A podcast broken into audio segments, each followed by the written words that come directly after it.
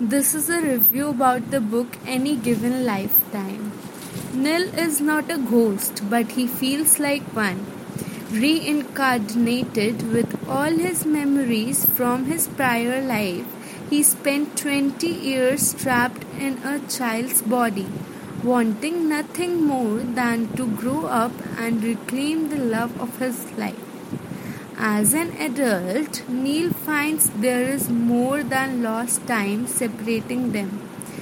Joshua has built a beautiful life since Neil's death, and how exactly is Neil supposed to introduce himself as Joshua's long dead lover in a new body?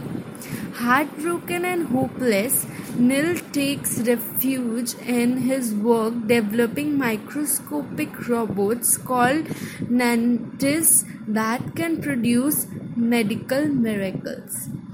When Joshua meets a young scientist working on a medical project, his soul senses something his rational mind can't believe.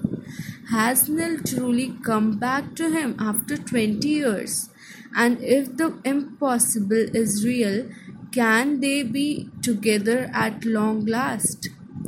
Any given lifetime is a stand-alone, slow burn, second chance romance by Leta Blake featuring reincarnation and true love.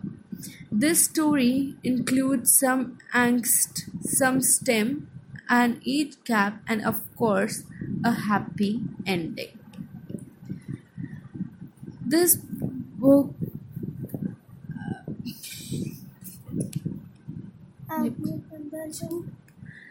I'm a big fan of paranormal books and I have even read my fair share of ghost stories.